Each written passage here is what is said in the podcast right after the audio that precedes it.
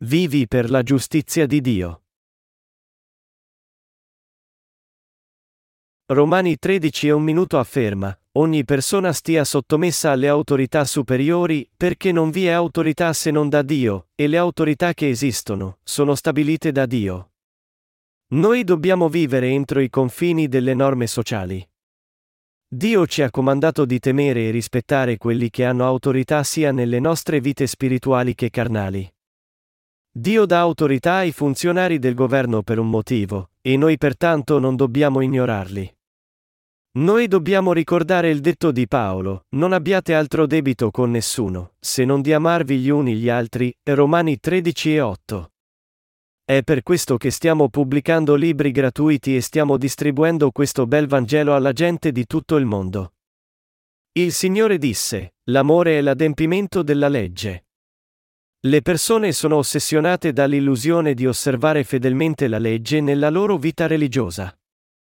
Dio ci diede il Vangelo dell'acqua e dello Spirito che rivela la sua giustizia per salvarci dal peccato.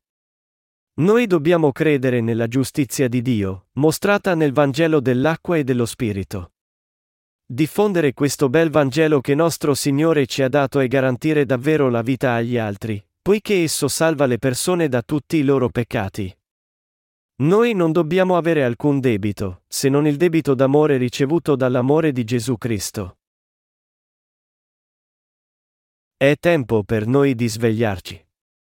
Il versetto 11 dice, e questo dobbiamo fare, consci del momento cruciale, è ora ormai che vi svegliate dal sonno, perché adesso la salvezza ci è più vicina di quando credemmo. Noi regneremo con Cristo per mille anni quando i nostri corpi infermi saranno cambiati, e cioè, quando anche i nostri corpi saranno redenti. Noi possiamo vedere la somiglianza tra la nostra generazione e la generazione di Noè. Una nuova ondata di omosessualità si è sollevata nelle università. Quanto è malvagio questo mondo quando un uomo pugnala e uccide un altro uomo solo per aver usato il telefono a monete per troppo tempo. Molte simili azioni crudeli e malvagie stanno avvenendo in questa generazione. Noi dobbiamo renderci conto che è ora tempo per noi di svegliarci. Il tempo della seconda venuta di nostro Signore è molto vicino. Noi dobbiamo essere perspicaci ed essere in grado di discernere a cosa assomiglia questa età e di renderci conto che la seconda venuta del Signore è molto vicina. Ma allo stesso tempo, ricordate che ci sono tante persone che non sono veramente consapevoli di questa età. Come fu ai giorni di Noè, così sarà alla venuta del figlio dell'uomo, e Matteo 24 e 37. Anche al tempo di Noè, le persone costruivano case, si sposavano, commettevano tutti i tipi di peccati, e attendevano alle loro faccende quotidiane finché il giudizio di Dio fu improvvisamente riversato su di loro un giorno. Nessuno tranne Noè attendeva la pioggia forte e l'inondazione che spazzò via tutti tranne i pochi che trovarono rifugio nella sua arca. Quelli che perirono andarono incontro al giudizio devastante di Dio mentre mangiavano e bevevano liberamente, senza alcun preavviso. Questo mondo è esposto non solo ai pericoli della guerra, ma anche ai tremendi disastri naturali che stanno avvenendo in tutto il mondo con i cambiamenti climatici. C'è un serio pericolo in agguato persino in ciò che mangiamo, e non possiamo neanche goderci i nostri pasti senza dovercene preoccupare. È per questo che dobbiamo vivere saggiamente in quest'era, e ricordare che la salvezza dei nostri corpi è molto più vicina di quando iniziamo a credere per la prima volta. Ti sei rivestito della salvezza di Cristo? Voi potete pensare che la distruzione di questo mondo non ha niente a che fare con il regno della fede, e che ha tutto a che fare con la politica secolare e con l'economia. Ma i disastri globali sono segni di avvertimento della distruzione del mondo. Questo mondo presto affronterà estreme avversità economiche e ambientali. La Bibbia ci dice che poiché la seconda venuta del Signore si avvicina, noi non dobbiamo e avere alcun debito con nessuno, se non di amarci gli uni gli altri aiutando, proteggendo, guidando e cooperando uno con l'altro nell'amore. E noi dobbiamo renderci conto che le nostre speranze sono più vicine di quando per la prima volta iniziamo a credere. Noi stiamo vivendo in un'era in cui dobbiamo vivere nella speranza, attendendo il ritorno di Gesù Cristo. Dove è la nostra speranza? La nostra speranza consiste nell'attesa del ritorno di Cristo che ci farà resuscitare e ci darà la ricompensa di regnare con Lui nel regno millenario, derivato dai sette anni della grande tribolazione. Poiché il tempo si avvicina, noi dobbiamo vivere con speranza, avendo la giustizia di Cristo. Noi dobbiamo stare sempre più saldi nel Vangelo dell'acqua e dello Spirito, e servirlo con tutto il nostro cuore. Noi dobbiamo espandere il nostro ministero per condividere il Vangelo con ogni anima in tutto il mondo. Noi non dobbiamo avere alcun debito se non di amarci gli uni gli altri. Io so che ci sarà molta sofferenza dai disastri naturali, come terremoti e vulcani. Oggi molti film vengono girati con il tema della distruzione globale. Io penso che questo è perché il mondo forse si manifesterà come hanno immaginato gli scrittori di Hollywood, e questa è la prova che la gente inconsciamente sente l'imminente distruzione del mondo.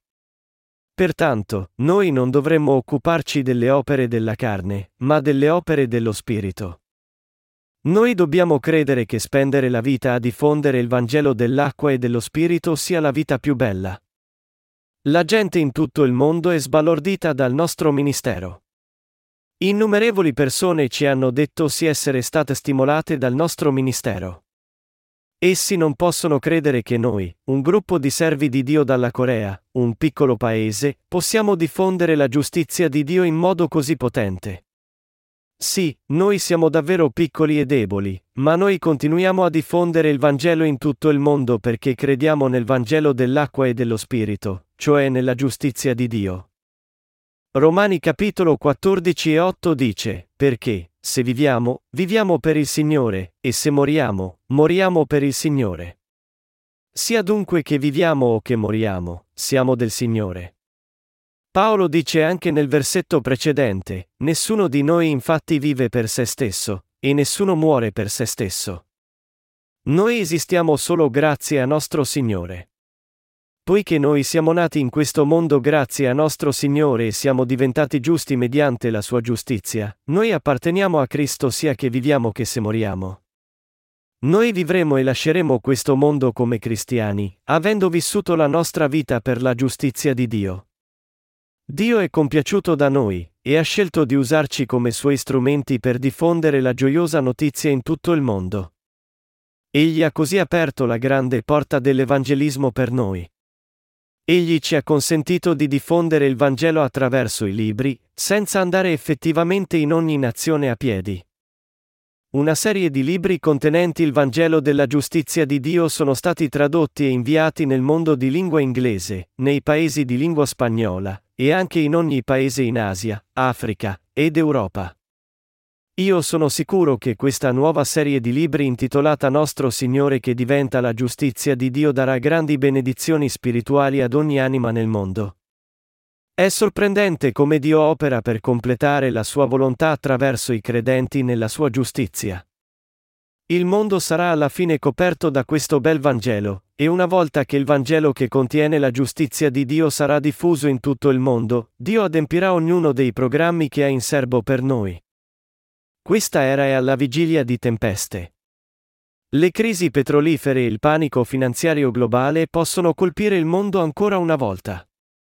Noi dobbiamo essere fedeli in ciò che ci è stato assegnato di fare. Noi dobbiamo diffondere il Vangelo dell'acqua e dello Spirito fino a che verrà la fine di questo mondo. Diffondiamo diligentemente il Vangelo dell'acqua e dello Spirito in modo che nessuno in questo mondo sia lasciato senza ascoltare questo Vangelo. Noi dobbiamo cooperare e lavorare per lo stesso scopo. Noi dobbiamo lavorare come i 300 guerrieri di Gedeone. Anche se siamo pochi di numero, noi siamo i coraggiosi guerrieri del cielo, e Dio è con noi. Chiunque riceve il perdono dei peccati ed è grato a Dio può essere qualificato a diffondere la giustizia di Dio. Noi saremo vittoriosi per fede perché abbiamo la giustizia di Dio. Quelli che credono in questa giustizia di Dio perseguono sempre le opere dello Spirito e fissano i loro scopi su opere spirituali. Io prego che la giustizia di Dio giunga su di voi.